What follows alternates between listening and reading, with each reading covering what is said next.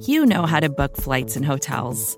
All you're missing is a tool to help you plan that unbelievable travel experience. That's why you need Viator. Book guided tours, excursions, and more in one place. There are over 300,000 travel experiences to choose from, so you can find something for everyone. And Viator offers free cancellation and 24 7 customer support for worry free travel. Download the Viator app now and use code Viator10 for 10% off your first booking in the app. Find travel experiences for you. Do more with Viator. This episode is brought to you by State Farm. If you're a small business owner, you know that it isn't just your business, it's your life.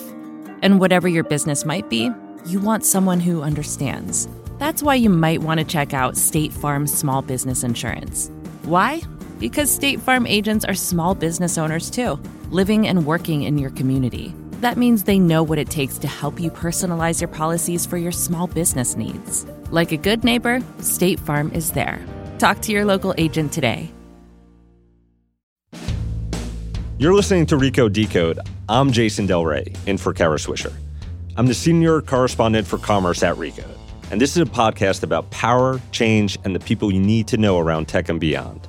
We're part of the Vox Media Podcast Network. Today in the red chair is Larry Ingrassia, former editor for the New York Times, Wall Street Journal, and Los Angeles Times, and most recently, the author of a book about disruptive startups called Billion Dollar Brand Club How Dollar Shave Club, Warby Parker, and other disruptors are remaking what we buy. Larry, welcome to Recode Decode. Thanks. It's a pleasure to be here, Jason. So, the reason why I think I'm doing this today is because I pay a lot of attention to the space, the rise of these companies. And so I was I was really really intrigued by this book and this topic. It's one I've thought about a lot. We're going to start with the book, but I do want to talk about a whole bunch of stuff beyond that. Your career, you've managed and overseen coverage that's won a bunch of awards during the financial crisis, other big important parts of our business history. And so I'd love to get your perspective of, of what we're seeing in sort of tech and, and the business world beyond. Let's start with the book though. Before this book, what was the last time you actually were had a byline or were writing? Because you were you were an, you you were you were editing for for I've a been long an editor time. probably for several decades. I mean, occasionally I would write a story, but you know, I was uh, when I got out of university, I was a reporter for the Chicago Sun Times initially for about four years. Did a lot of general assignment stuff, but moved over to the Wall Street Journal, uh, where I reported probably for about ten years. 15 years of the 25 years I was there and wrote about a lot of stuff. At one point, I actually wrote about retailing. That was well before e-commerce. I can tell you, Jason. You and Kara alike both both covered retail at one point. Yeah, yeah. I mean, it's a fascinating kind of industry. It's an industry it touches everybody's lives, uh, and obviously it has to do with you know kind of the people who produce it too. So it's not just it's a multifaceted business. But getting back to your question, I, I- the last time I really wrote much was probably 25 years ago. I was the London bureau chief at one point, and I spent about probably a third of my time uh, for the Wall Street Journal. I spent about a third of my time uh, writing and about two thirds of my time editing. But you know, since the mid '90s, it's been really full on editing. So, how did this idea in this book come about? So I actually knew Michael Dubin, the founder of Dollar Shave Club, before Dollar Shave Club. He was a friend of my daughter Lisa's. And he had always was had an entrepreneurial bent. You know, around 2011, uh, he found he's a digital marketing executive. He found himself out of a job, and he decided to start a company that would sell razors online. And I heard about it. And remember, I had worked for the Wall Street Journal. One of my postings for the Wall Street Journal was in Boston, where I covered Gillette. Gillette is a formidable company, great product, great marketing, spends hundreds of millions of dollars in Marketing, machi- advertising. marketing machine. Uh, its market share in the US for not years, but decades was around 70%. I mean, think about that for a second. It's a rare consumer product company. So it's a real powerhouse. Yep. And so I hear that Michael is planning to start a company that is going to compete with Gillette. And I don't say it to him, but I say to myself, that is one of the craziest ideas I just don't get it. He's going to be looking for something else fairly soon. Right. Okay. So now, flash forward. I think it was even before the name, he had put the name Dollar Shave Club on the company. Flash forward 2016. I'm in Los Angeles. I'm working for the LA Times as managing editor, driving to work, 7 a.m., listening to NPR, and I hear on the radio that Unilever has purchased Dollar Shave Club for Mm. $1 billion. Now, I gripped the wheel firmly Yeah, right. to make sure I didn't swerve, Yeah. but I actually said out loud to myself, Michael did it. I, I, I was that, you Uh, know, they're going to say no effing way, but Yeah, that, that too. I, and I was just, I was, and, and it made me think, um, how did that happen? What changed on the landscape that allowed this to happen? And oh, by the way, when I started looking into it, I realized it wasn't, he was one of the early direct to consumer brands, Yep. early movers, but it was, and Warby Parker had been a little bit before him, but there in every category you could think of, you know, mattresses, bras, contact lenses. I mean, you Suits, cover it, so you, you know it. Luggage, And- and- and so- toothbrushes, toothpaste, yes. At this point now. Yeah. yeah. And, and so it was really, as a business journalist who'd cover a lot of big stories, like you said, the financial crisis, 2008, uh, the rise of Facebook, you know, the rise of Google, heck, the rise of Microsoft. Right. I go back that far. I, I like, this is one of the more remarkable stories that I've seen. And as a journalist, when, you know, it's great when you don't really know the answer going in. You Yeah. have some thoughts about it, but your your curiosity is piqued. And the other thing, which I found really interesting, because I knew Michael, and as I kind of got into it, I, I realized more. Most of the people who started these companies were in their 20s or 30s. They didn't know anything about the product that they were kind of getting into, that they decided to sell. But it turned out to be an advantage, not a disadvantage, because that enabled them to think outside the box as opposed to, I'm going to compete on the terms of the big guys. So the guys at Warby Parker, uh, four students at uh, University of Pennsylvania's Wharton Business School, uh, they started. It the idea was this initially a class project, and they figured, hey, look, if we don't start a business, we'll at least get credit for it. Right. Uh, you know, uh, Emily Weiss of Glossier, she started a blog when she was working for Teen Vogue in, in her t- early 20s. And it was so popular, she said, there is an interest, there is a need for this. So, you know, kind of maybe that's how she started a company. Uh, the founders of Third Love, Heidi Zak and her husband, uh, Dave uh, Spector. So she had been in retail. She was interested at some point in, uh, you know, they were interested in maybe becoming entrepreneurial. And so you talk about thinking outside the box and not coming from the industry. What was the actual disruption that you believe these brands brought? And and and I, I should say, so the book is you sort of dip in and out of different stories about different companies. and different part of this ways that made this possible. Yeah. Okay, first of all, all these companies, the most successful ones, saw a problem and fixed it, saw a need and filled it. So, Give me an example. I'll say, so mattresses, kind of going to a mattress store to buy a mattress is one of the most miserable experiences that any consumer have. Which you, you know, the salesperson stalks you around the store. They try to upsell you to the most expensive. yeah, you don't thing. believe a can't believe a word. You know, Yeah. they say try this one out, lie down on it for 30 seconds a minute, and you're supposed to be able to tell whether you get a you can, you know, it's going to be good for you when you're sleeping on it all night, night after night. So you buy it, you get it at home. Two or three days later, you say, "Hey, this is not like either too soft or too hard, not working for me. Can I return it? Yeah, you can return it. 20% restocking fee, you know, or 10%. And oh, by the way, we're going to charge you kind of the shipping fee back. You know, by the time that's done, you know, you got several hundred bucks out of your pocket, you know, kind of You're not. maybe re- more. you're not, going to returning. return it. You're not returning it. Okay. So so the guys at Casper and Tuft and Needle, which actually was ahead of Casper and kind of going to the market, said, hey, you know, kind of there's got to be a better way. And so, you know, they came up with the idea, we'll sell a mattress, we'll ship it to you right at your home. Uh, it'll be reasonably priced. It's not the lowest priced mattress, but it's far from the highest priced mattress, kind of good quality. And if you don't like it, you can return it free of charge. What they do is donate to charities. And, you know, you could sleep on it for 30 to 60 days. I mean, what's not to like about that experience? So Yep. that was uh, And so one this problem. isn't, and and so in that case, not necessarily even a physical product invention or or innovation, but um, we'll get to the marketing, the marketing disruption part of it, but Yep. a service, yes, a service disruption. customer experience. Yeah. disruption. You know, similarly, the guys at, at Warby Parker, you know, why should I pay up to $700 for a pair of prescription eyeglasses? So, you know, they came up with the idea, you know, starting as low as $95, but also let's make it convenient. We'll send to your home because nobody's going to buy a pair of glasses without seeing what it looks like. We'll send to your home five pairs. Pick the one you like, send it back. Uh, and then we'll get your prescription in it and, and send it to you. You know, there there's the unlock there. There's a thing that kind of gets over the you know kind of hesitation that people might have. In every case, there's a bit of a how do I make this? First of all, how to make it more convenient, better experience, and in some cases, lower price.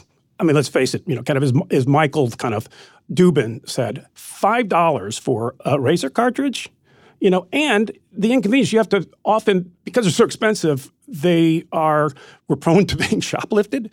So, uh, you know, you go to a store and you have to ask the clerk to unlock it. It's behind a you know locked glass case. Right. Uh, kind of heck with that. I'll, I'll send it to you at home. I'll, s- I'll give it to you every month on a subs- subscription. Oh, by the way, that's good for me because once I've got you, you'll kind of have recurring revenue. I can look at the lifetime value of the customer because to offset my marketing costs to get you the first time.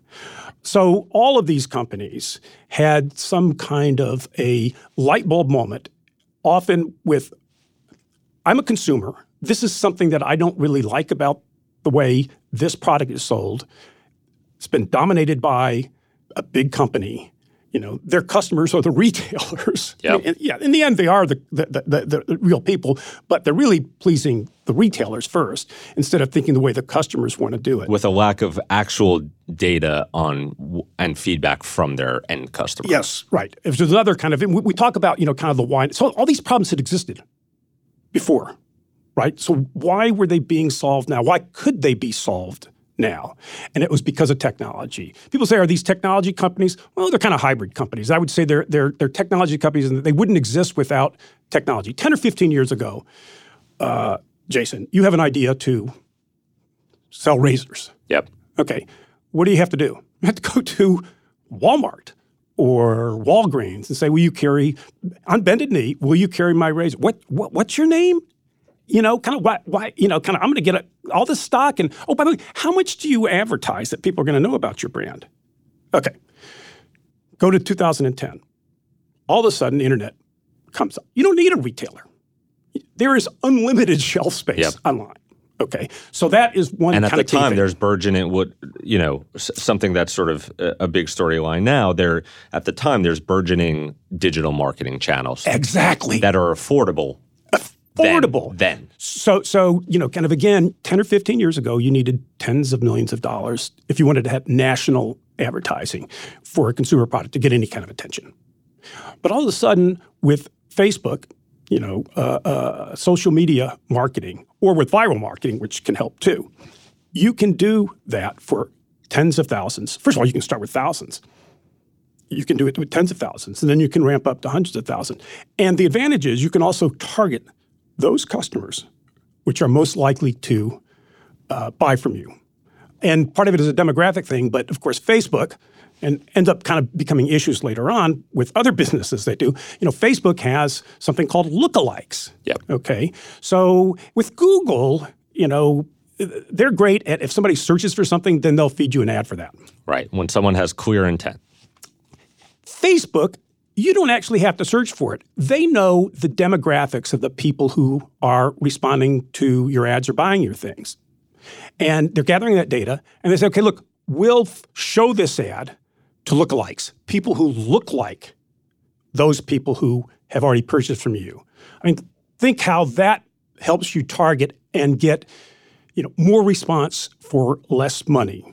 Yeah, I think one thing, you know, I had covered Dollar Shave Club pretty closely, but one thing I guess I I may have overlooked was how deeply, you know, there's the story of the great viral launch video that, you know, by na- Twenty-six point six million to date. yeah, views. and just insane. Um, the length or the the the significance of their sort of dependence on Facebook in the early days and how through an, an outside agency how they Ampush in San Yeah. Francisco, and again, which is I kind of focus on the book. You know, three guys who you know went to to Penn, they went to Wall Street, they were making a lot of money, but they were kind of bored. They wanted to do something entrepreneurial and kind of stumbled on digital marketing, and initially was focusing on fa- uh, Google, and then they kind of had you know how do we take advantage of this new thing called Facebook? And that was their genius and got them a lot of the DTC companies and hooked up with uh, Dollar Shave Club. And together for a few years, really, that was a, uh, you know, on a rocket. We're here with Larry Ingrassia, who's the author of a new book called Billion Dollar Brand Club How Dollar Shave Club, Warby Parker, and Other Disruptors Are Remaking What We Buy. We're going to take a quick break now. We'll be back in a bit. This episode is brought to you by State Farm. You've heard it before. Like a good neighbor, State Farm is there. But it's more than just a tagline, because State Farm agents are small business owners themselves who live and work in your community. And if you're in the market for small business insurance, who better to work with than an agent who understands what it takes? State Farm agents can help you create a personalized insurance plan that fits your small business needs and budget. Talk to your local State Farm agent today about small business insurance. Like a good neighbor, State Farm is there. Support for this podcast comes from Constant Contact. If you're a business owner, you already know that it's really, really hard to cut through the noise of everyday life. If you want to connect with your customers, you need to break through the noise. You need Constant Contact. Constant Contact is a marketing platform that makes it easy to reach new audiences, grow your customer list, and connect over email, text, social media, and more. Whether you're a marketing guru or just learning the ropes, Constant Contact offers writing assistance tools and automation features that make it simple to say the right thing at the right time. So get going and start growing your business today with a free trial at constantcontact.com. Just go to constantcontact.com right now. Constant Contact, helping the small stand tall. ConstantContact.com. In this book, you focus on what have been a lot of the winners of this space. Dollar Shave Club, Warby Parker, still a private company. I think by and large is seen as a sustainable, growing business that at some point will have a positive outcome. Yes, and probably do an IPO. Yep. Um, Third Love, which and- I think is going to have a positive outcome. Third Love, we, we can get to, to that as well. Going in, what did you think you might see in terms of similarities and what might have been a surprise by uh, what you learned about the successful ones? I, I, want to talk about the ones that are have not been so successful and, and well. I've got a bit on Yeah. that, as you know, Yeah. in, in, in the book, uh, because uh, in any small business trend, you're not going to have everybody be a winner. Winner. So, you know, kind of one of the things that I found interesting and surprising, in addition to kind of what I mentioned earlier, which is that these people didn't actually know anything about the product. Yeah. They just, you know, kind of knew that there was a need that needed to be filled, was there isn't one model for success. So Dollar Shave Club and Hubble are basically, you know, buying, outsourcing from an Asian manufacturer, you know, they are not vertically integrated, putting which was putting, you know, kind of a label on it, marketing it, you know, their innovation is a customer experience uh, marketing innovation. If you look at Warby Parker, uh, Warby Parker, for the most part, doesn't make any. It started making some lenses, but it designed its frames. That was kind of, but you know, kind of the frames it doesn't make right. you know, uh, and, and early on it didn't make any lenses. Again, it's innovation, uh, and it was a lower price point.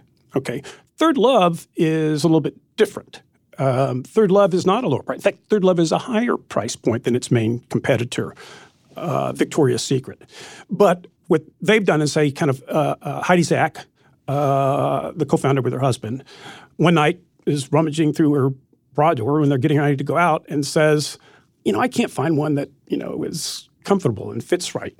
Uh, there's got to be a better way. And they weren't actually had they were thinking of starting a business. They weren't exactly sure, and that was where they decided, you know, bras would be good.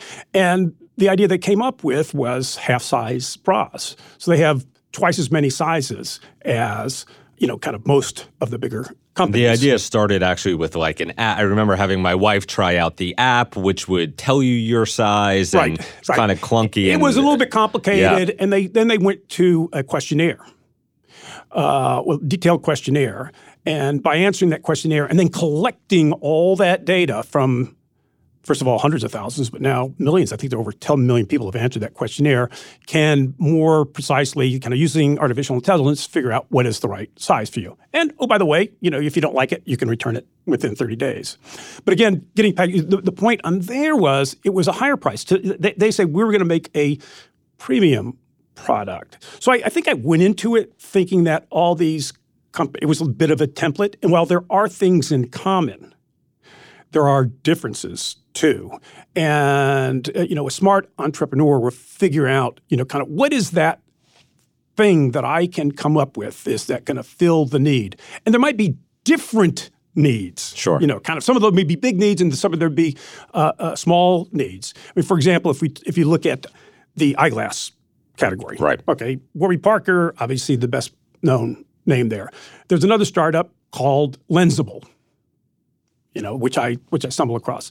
I'm not sure if it's a big market, but I think it's a niche market, and that's another thing that's kind of great about what's going on. Uh, so Lensable. So let's say you've bought a, a pair of glasses. That's glasses. a lower price, correct?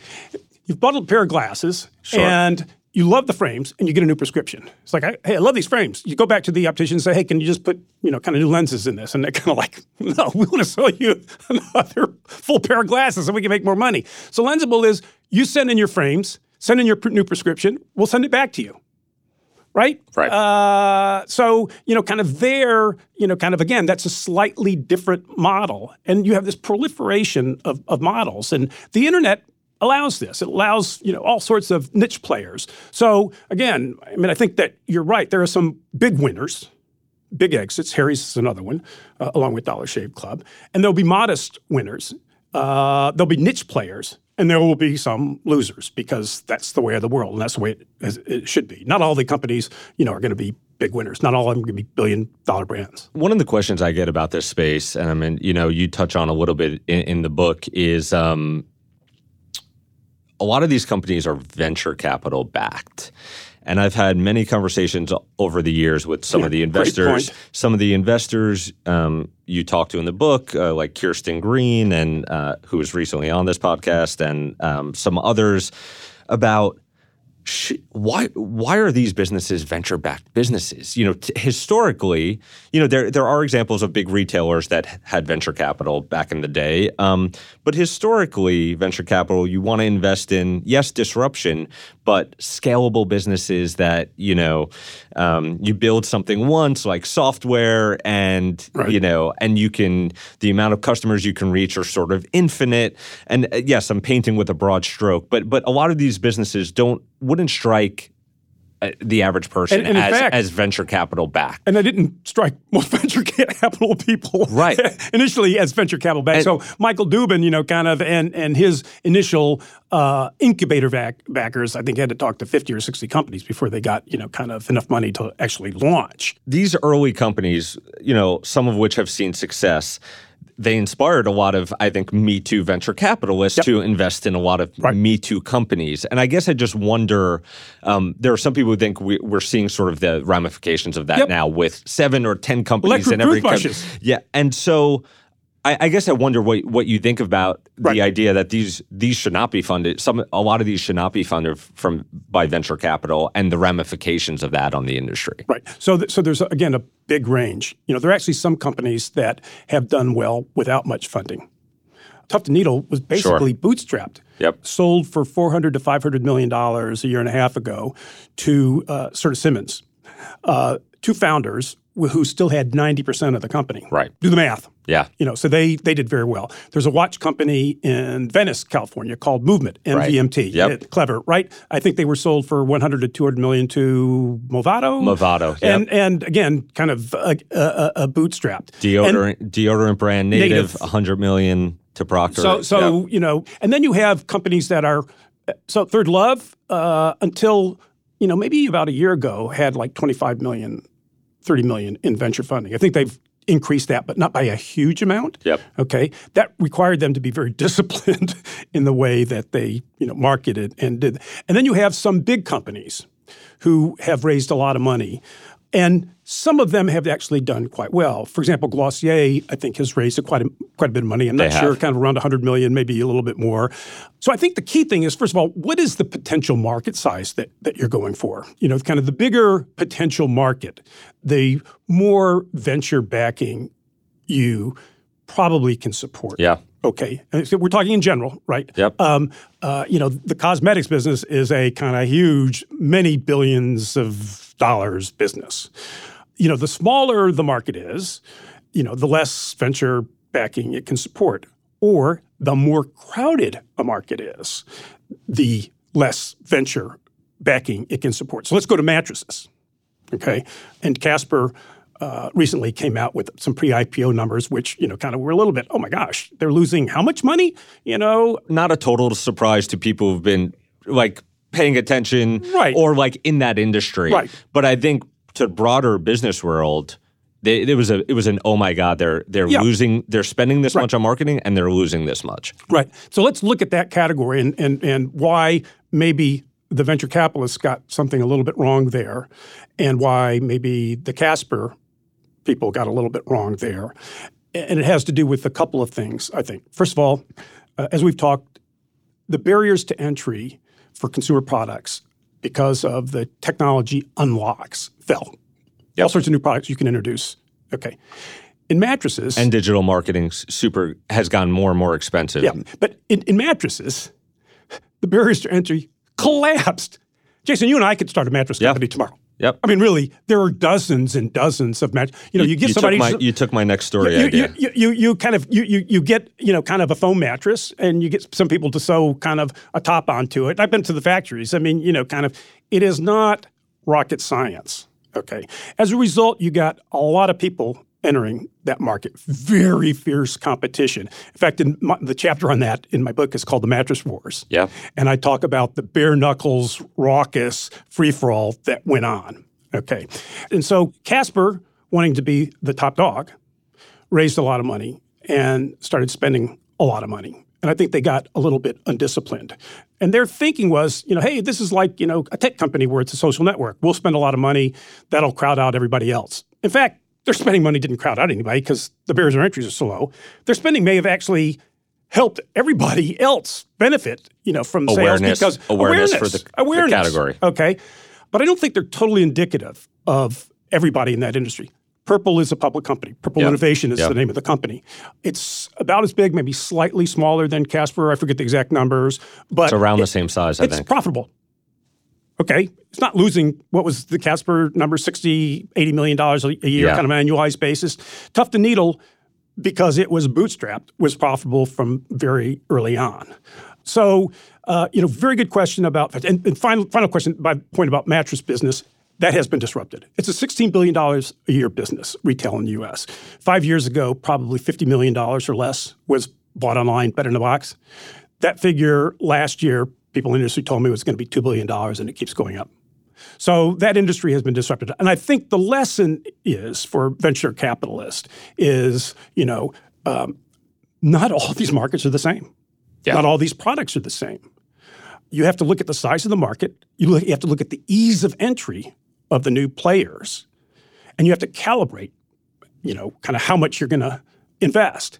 And oh, by the way, the founders ought to calibrate how much they raised. Right. And I think what we've seen has been an especially risky formula has been entrepreneurs with no experience in the market coupled with and Casper is actually not an example of that because Philip Krim has comes from that industry. right. Um, but w- the cases where we have entrepreneur no market experience but innovative ideas on how to disrupt with investors who are have become sort of me too investors Desperate and- to get a piece of the action. Yep, and and also like frankly, just need to spend the capital they're raising in their in a frothy market. And where their returns elsewhere aren't very good. And um, there are examples where that has just been that has just Disaster. been disastrous. Yeah. And so, you know, I, I I just wonder, you know, this isn't even a question, but I wonder with Facebook and you know the the the arbitrage that was available in digital marketing being gone. Yep. So or much narrowed. Yep. And and so we're seeing companies hitting ceilings and opening sometimes opening brick and mortar is a smart idea. Other times it's a sign that you've reached a, hit a ceiling. Mm-hmm. And so, you know, there are a lot of people in the industry who just believe the next few years can will be very bloody for this category. I think it'll be tougher. Uh, I'll be curious to see how bloody is. I think it'll be bloody for those who have overraised and not been disciplined, and for others it might not be quite so bad. Uh, but retail is actually an interesting point, and I do have a you know kind of as I surprises when I got into. Remember, I started thinking about doing this book initially in 2016. I was still working full time, Yeah. managing editor at the Los Angeles Times. I didn't really start working on it full time until 2018. Between that period of time, you know, another surprise was, hey, we went from direct to consumer predominantly. Warby Parker was an early exception, opening retail stores, to multi-channel for a lot of brands uh, to varying extents. You know, kind of Glossier does a lot of pop-ups and has two very popular and I'm sure pay for themselves stores, one in West Hollywood Des- in LA and the other one in, you know, kind of uh, Manhattan. destinations. They are destinations, Destinations. For, for both young girls and old and older women and alike. brilliant, Yep. brilliant, brilliant. You know, others are dabbling into. So I had to say, why is that happening, and what does it mean? I kind of came across a couple of interesting things. People who actually done quite a bit of research on this, including there was a marketing professor at uh, Penn who was an advisor to the Warby Parker guys and who's done a lot of looking at this. And he said, for some of the uh, uh, uh, these companies, and and Tuft and Needle is true. When you open a retail store in an area, your digital sales increase, your online sales increase too. You can it just it creates awareness, uh, credibility, uh, and all. Uh, you can't go crazy. You can't overspend. It helps the fact that there are a lot of empty storefronts where you can actually get good deals uh, to get into. So that was one of what was going on. And the second thing is, in many product categories, still 80 to 90 percent of purchases are made in retail stores. Now that that you know, kind of 10 years ago, that was probably 95 percent. 10 years from now, it might be 60 percent. If you are It's a making, lot. If, if you're making a, a consumer product, you want to go where your customers are. And once you have reached a either a saturation point or you're getting to the point where it's less cost effective to get those customers online, you're going to look at other options. You know, kind of Quip, for example, is now in Target. Uh, and it, for the first two or three years, it was online only. Interestingly, kind of they said, okay, we'll we'll sell to you, but we don't want to sell um, our replacement brush heads Right. to you. You need People to- have to subscribe Yeah. if you want that. Right. An important thing there, we get a direct relationship with our customer because a lot of these companies don't want to go to retail because, or simply retail because they don't want to lose that connection with the customer, which is really important to them to understand, you know, kind of their customer's behavior, uh, as opposed to try to decipher their customer's behavior based on what they do in a physical retail store. And we see these VC cycles over the years where, you know, every few years profitability becomes the in the in metric. Now, what the actual metric is, how people define that, adjusted EBITDA, EBITDA, gross profit, uh, contribution margin, like that's all over the place. But one outcome that I, you know, we were starting to see, I think, in the last year or two, but the Casper IPO may be sort of could be an inflection point. Yep. Is the oh shit of um, from entrepreneurs and VCs that the public market. I mean, we'll see what happens with Casper, Right. and I don't know if this will publish before or after a possible IPO, but we'll see. Um, the oh shit of yeah, the the public markets are probably not going to value these companies like they've been they were valued four or five years ago. It doesn't mean that they market. might be kind of fairly valuable companies. Sure. It could be that for investors who got in toward the end, they're not such good companies. and for employees, they could be employees who dreamed of riches, Riches, from they- stock options. Right. They could be less lucrative. Yeah. Or if you were got in late, maybe not at all. I mean, let's not count Casper out. It's got Absolutely a very not. strong brand name, and even if it doesn't go out at the price that it may have wanted to, um, can I say one word about that? Yeah, please. Tesla. okay, a year ago, Tesla's execution problems were great. There were a lot of people saying, is this company going to survive? Yeah. Right? And today, they seem to have, you know, kind of asterisk. uh, Yeah. They seem to, I'm not covering that company, they seem to have gotten their production line issues, you know, kind of much more under control. And they're making money. They were losing gobs of money just a year ago. And the stock is at an all time high. Okay. So sometimes problems focus the mind. Yeah. right. of, of business people and you get disciplined where maybe you weren't disciplined you know kind of uh, you know we have to be doing this better differently you know kind of we can't continue like this going forward Casper also just recently was sort of undercovered in the business world, but they hired a, a president who um, she has background at. She was running Quidsi inside of Amazon. she, um, I mean, this is an experienced operator who we'll see how much of a difference she does or doesn't make, but. Um, I, I completely agree. It'll be a fat. Whatever happens will be Yeah. a fascinating story. Right, right. But it's harder. I mean, Jason, you make a good point, and, and I think kind of in, in, in even the two years that I've been really kind of into this, it's, it's getting a little bit harder. I do think that you'll continue to have a lot of startups, uh, and that they might be looking for niche categories. Yep. I think there's going to be a lot more fragmentation than in the future. There's not going to have any company that's going to have a 70% market share in razors again, like Gillette. I don't think it's just going to happen unless they try to buy to, to buy somebody. I just don't think that's possible. I think that that and, and this is good for consumers. There is more choice than ever because if somebody starts abusing their market dominance to the extent that somebody could get some dominance, in the past, it was very hard to challenge that. Now somebody will come in and say, "Look, you know, kind of, I'm going to give a better price, a better value, even Yep. if it's a better customer experience." So I think that's. I do think that we're kind of in a. there- There's been a change. Moneyball, the book by Yep. Michael Lewis. Okay, what was Moneyball all about? It was use of technology, that is data, data analytics, by small baseball teams, small market baseball teams, starting with the Oakland Athletics, that couldn't compete toe to toe with on money with the big market teams like the Yankees. So the idea was, hey, we're going to have to be smarter somehow. We use data analytics to help inform the way that we bid for talent. And I think this is, in some ways, a Moneyball moment in the consumer. Things have changed forever on the way. Now, of course, the Yankees now can use data analytics. Sure. So that can always happen, and the bigger companies can start using that, and they they are. And that's another reason why it'll be harder. But I do think the game has changed. I think there is something permanent that has happened here. We're going to take another break now. We'll be back after this with Larry Ingrassia, the author of Billion Dollar Brand Club. Support for this show comes from Slack. You're a growing business and you can't afford to slow down. If anything, you could probably use a few more hours in the day. That's why the most successful growing businesses are working together in Slack.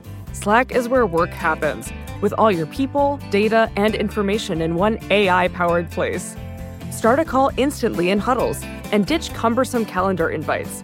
Or build an automation with Workflow Builder to take routine tasks off your plate. No coding required.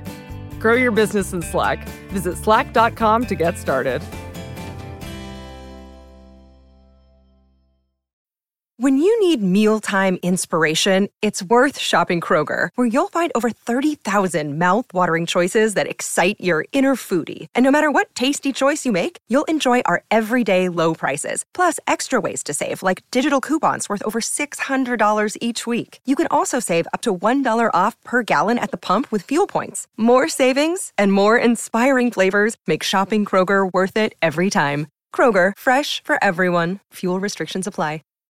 One hope I have is that if, as I suppose, um, it may start and it has started to get a little bit harder to raise a lot of money if you're one of these companies. You need Which to might be good. You need to be more. You you in in theory you need to be more focused. Um, advertising is more expensive, so that is not a game you can just play and win for years. But there is some product innovation here. But maybe we see you know that more of these companies start competing on actually a better product Differentiated product. and that's always a welcome thing in Yeah, any right, market, right, right? yeah. And so, I think a lot of them are competing on. We talked about marketing, but also on customer experience. sure, you know, kind of. Uh, so Warby Parker, I think that is like hugely important to their success. Uh, and I know that from personal experience. Uh, uh, a few years ago, I got a new prescription. I thought I'll try Warby Parker.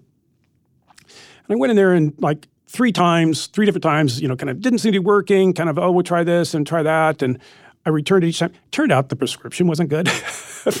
I, you know, kind of so I kept, I actually was so frustrated. I kept the glasses that I had. Mm. You know, six months later, I got a new prescription, but I had a really good experience. I felt good about it. They were like totally fine, right? It doesn't work for you. It doesn't work for you. Please think about us next time. I got a new prescription, new optometrist. Yeah. and thought, okay, I need, why don't I try them again? This time, first time, boom. Okay. Hmm. They've kind of won me over as a customer. And oh, by the way, and I have a stronger prescription, so it's not the $95, you know, kind of things when you're young and you don't really need, you know, kind of as much of a correction.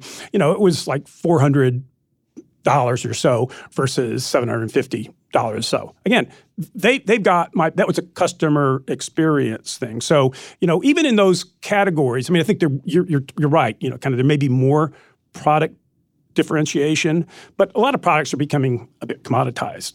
Uh, uh, because the Asian manufacturers have been so good, they used to just take your order and produce whatever you, you know, kind of uh, uh gave them. Now they'll say, "Hey, you know, your design could be improved by doing this or this or this." Because why? we've made millions of them yeah. for other people. Yeah. Right. In fact, sometimes it's we've made it for the brand name people, and we've got a separate line over here for you, but we'll kind of like you know, kind of run these in parallel. Uh, so the, the, the quality of all products, I think, has improved, and that customer experience, that customer differentiation. Uh, getting back to uh, Warby Parker, called up their customer service, you know, which they call customer experience. Within six to ten seconds, somebody's going to answer the phone. They're all based in the U.S. and they realize that you know, especially when you're dealing with something like a prescription and you want to kind of check something out, and you know, you want to have a very clear and easy conversation. You know, many of their call center, they don't even call them call center again, customer experience uh, reps are college graduates, you know, kind of people who can really help you. And they use those as jumping off points to learn about the industry and go elsewhere. But it's a win-win situation for Warby and for the customer. The the customer service topic is something that's come up related to these companies recently in the press. So there's been um, some coverage by some of our sister publications about alleged growth at all cost type cultures at a couple of these companies. ThirdLove's one, Away's another. I'm curious if you, in your reporting, came across any of that, and and either way, sort of, what do you think of um, yeah, I, I, I, why that might be? I, didn't hear a lot of that. Okay, uh, because I was more interested in the how of these companies happening. Uh, a couple of thoughts, though, after reading those stories, which were interesting pieces. One, these are startups. You know, kind of anybody working at a startup is going to have to kind of kill themselves. I don't know, care if you're the start, the founder or you're kind of a call center person. Yeah. Uh, I mean, it, it's tough. There, it's like live or die, right? We've talked about how competitive some of these categories are. I'm not excusing the stuff, for example, some of the crazy stuff at Away, the email messages and, you know, kind of uh, berating people. Um, you know, uh, I'm sure that, you know, kind of uh, they're very embarrassed about that. The ThirdLove stuff I thought was a little bit more ridiculous. You know, kind of. I, I know what you're talking about. At one point, uh, they they got in a kind of spat with uh, Victoria's, Victoria's Secret, Secret, took advantage of it. yeah, they were taking out an ad. You know, kind of to say how you know point out to to people how different they were from Victoria's Secret. And I think they wrote that and Dave wrote, Spector, the founder, yeah. kind of, you know, kind of said, "Hey, I want to change some of this, and I think we can do better, or whatever." And some of the people were offended that a guy kind of did that. Well, excuse me, he he's the co-founder with his wife. This is a big moment for the company. I'm sorry, you know, he's the boss. He gets to say that. Yeah. Yeah, there's also there's also some you know accusations of tough, tough, really tough management there, and I think the I think what we're seeing is startups are tough, and and you know some people are expected to kill themselves, and or a founder may think a whole company is expected to kill themselves. Yeah. And when founders you, the, when start- you have some of the lowest paid people with the least upside that are being asked the same thing that Good that point. a founder might Good you point. know think uh, a founder might do themselves. It can create real problems. Yeah, yeah, un- understood. And also, they're founders of startups. Not many of them have run things before. Yeah, you yeah. know, they're they're kind of learning as they go and making yep. mistakes a- as as they go. So it's not to excuse any of that. But I think the the bigger question um, here is: Um, were those problems so big that it's going to cause problems for the brands? And and I actually don't think so. Yeah. Now I did watch, you know, kind of uh, some of the reaction to away. Oh, I'm never going to buy their product, and you know, uh, oh my God, I didn't realize that. I- You know, I think that's momentary. I think if Yeah, we'll see what the sales. There, there are there are ways to try to get at the sales data, and we'll we'll we'll be looking yeah, for that. and, and and I think if you make a good product and good customer experience, that you know some of these and, and the company learns from its mistake. And I know that you know, the, you know one of the co-founders came back and she was going to leave. So, but but learns from their mistake. I think people can be pretty forgiving.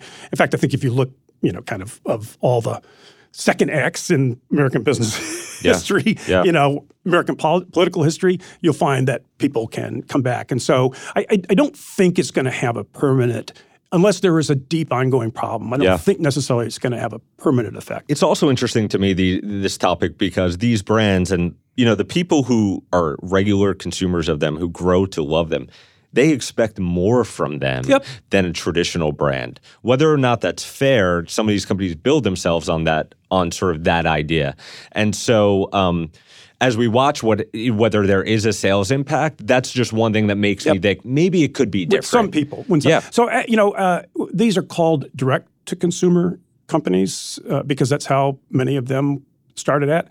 I also like to think of them as connect to consumer companies. Yeah. Uh, more than most consumer products, they really try to connect with their customers. I mean, if you look at ThirdLove's advertising, again, it's very much, you know, kind of, we're for all women. Whatever your body looks like, you know, kind of, you don't have to be, look like a model the way that ThirdLove's marketing, I mean, excuse me, the way that Victoria's Secret's marketing kind of makes, is, is, is targeted. You know, you can be, and, and that is a message that really resonates with, with uh, a lot of customers. Um, Michael Dubin's Dollar Shave Club, you know, our blades are fucking great. Um, you know, with his target, it really resonates, it connects. And so I think that uh, many of these companies, and in a way, the reason I think that it succeeded is a lifestyle company. It, and I, there's a chapter on luggage and how it came out the winner in that category and others went by the wayside. And I think it is a connect to consumer. And so I do think that you point out that is probably the the big risk there that you know kind of there is an expectation that this is my brand. They feel an ownership brand. Um, I have a nice little anecdote um, in the book about Harry's, uh, which also shows, by the way, that you can have more than one winner in a category Yeah. A giant, a giant category. Um, and Yep. a giant category. Th- that gets you know kind of look at the size of the category. So Harry's from the start used to shipped its first razor when you bought it with a plastic cover for the cartridge. Most people got it, you know, kind of open it up, throw away the ca- plastic cartridge, shave, and then they get ready to go traveling and they throw it in their travel kit and they say their shaving kit and they say, "Oh, kind of, I wish I had that uh, cover because you know blade won't get dull and I won't reach in. Have you ever done that? I did that once. Kind of Yeah. reached in and Yep. kind of sliced my finger, you know. And enough people asked about this that they said, "Oh, okay, uh, we'll sell you one." And it's like you can buy a plastic cover for your Harry's razor cartridge for a buck for a buck. You know, do they make much money on it? No. But does it tell the consumer we're listening to you? We're you know kind of we're you know kind of you're part of this. You can have a say in in in our company. Similar Glossier, another example I have in in the story. There's uh, an African American woman in Atlanta. She had started a blog called Glossier. Uh, or or a, a, a Twitter uh, uh, kind of a hashtag Glossier Brown commenting on stuff. One point she said, you know, I really like their products, but you know they don't have shades for you know uh, uh, darker colored African American women. She didn't say anything to the company. The company saw that. They contacted her. They said, "Hey, can you come up to our office in New York and maybe tell us what colors and shades Right. that you think that we ought to have?" And they did. So these are companies that connect and listen to their customers.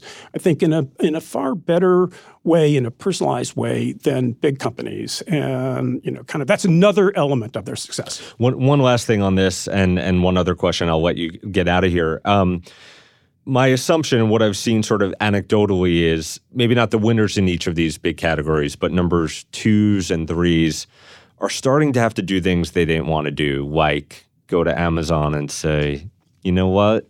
Maybe we will sell wholesale to you. I, w- I wonder what you think of that idea that you know Amazon is recruiting a lot of these companies very very hard. Did you come across anything that told you that you know Yeah. we we may see more of these brands having to re- it, not only sell to Amazon but perhaps rely on a company like Amazon more than they want. To. I think they to. don't want to rely on Amazon. Yeah. But again, it gets to the point was let's go where the customers are. A lot of people go to the Amazon. Okay. So I think the smart companies are trying to do this in a way that is a win-win situation. So for example, Tuft and Needle has an Amazon only brand. It's Right. a lower price point. I think Casper does too. Uh, so we're not selling everything on, on Amazon. We're doing something that will kind of spread our brand name, kind of work for us. But it's a huge marketplace, you know, kind of. And and to ignore it, it's a little like saying we're going to ignore physical retail. You know, you can up to a point, but to keep growing, you know, maybe it's not a bad idea. I think you have to have a very well conceived, well thought out strategy for doing that. So it's not a win for Amazon and a lose for you. Yep. We talked about early in this conversation, uh, you hadn't regularly written since you were an editor for so long in, in a long time, a couple decades. What was the hardest thing about getting back to reporting and writing when it came to this book? So I think there's something that was specific about this. And the, the writing, you know, as an editor, you're doing a lot of writing. You know, you're kind of helping people shape and helping think about the structure Sure. and everything. And so I had that. I hadn't covered this topic, right? You know, unlike, you know, somebody like John Carreyrou, who wrote the great, great book, Bad Blood, who covered that for the Wall Street Journal Yeah. and had kind of scads of sources. You know, for me, it was kind of getting back into like, I've got to build sources here. And, you know, you start with one person and you get another person, but that took time. I didn't have a database to start up. And the second thing is because I was looking at the different aspects of what made this revolution in creation brands possible marketing, you know, kind of outsourcing. Uh, there's a whole chapter on which we haven't checked out, which I found fascinating on logistics and, Yeah. and distribution. I had to become a little bit, of an- and then on data, I had to become a little bit of an expert on those areas. So it was, you know, kind of working to kind of get up to speed on all of those things. And finally, you know, some of these founders are like really busy. Not surprising, you know. They're, you know, especially when I started talking to them, you know, a couple of years ago. Companies are small, you know, they don't have a lot of time. Sure. And so it was trying to kind of get their time. But you know, kind of in the end, it was a very rewarding experience, and I think it really gives a look at you know, kind of a corner. Although a big corner, because the consumer economy in the U.S., you know, consumer products is trillions of dollars of the U.S. economy and how it is evolving and where it's going. Larry Ingrassia, author of Billion Dollar Brand Club. Uh, where can people find your book? And is it at, it's out? It is out. Came out a couple of days ago. Uh, any place that you can buy online. It'll be in bookstores and Is there a uh, you can find you make- links at www.larryingrassia.com. I N G R A S S I A com. Have you started on a follow up yet? Uh, Jason, I've- I, I- just finished you, it. you could tell I haven't written a book yet. So, Thanks. Great La- conversation. Larry, really. thanks so much for your time. Okay, my pleasure. Thank you so much, Larry, for coming on the show. As for me, you can follow me on Twitter at Del Rey. Recode Decode's regular host, Kara Swisher, is at Kara Swisher. Our executive producer, Erica Anderson, is at Erica America. And our producer, Eric Johnson, is at Hey Hey ESJ. If you like this episode, we'd really appreciate it if you shared it with a friend. And make sure to check out our other podcasts Pivot, Reset, Recode Media, and Land of the Giants, which I actually hosted in season one, which is all about Amazon's rise. Just search for them in your podcasting app of choice or tap the link in the show notes. Thanks also to our editor, Joel Robbie. Thanks for listening to this episode of Recode Decode. The show will be back on Friday. Tune in then.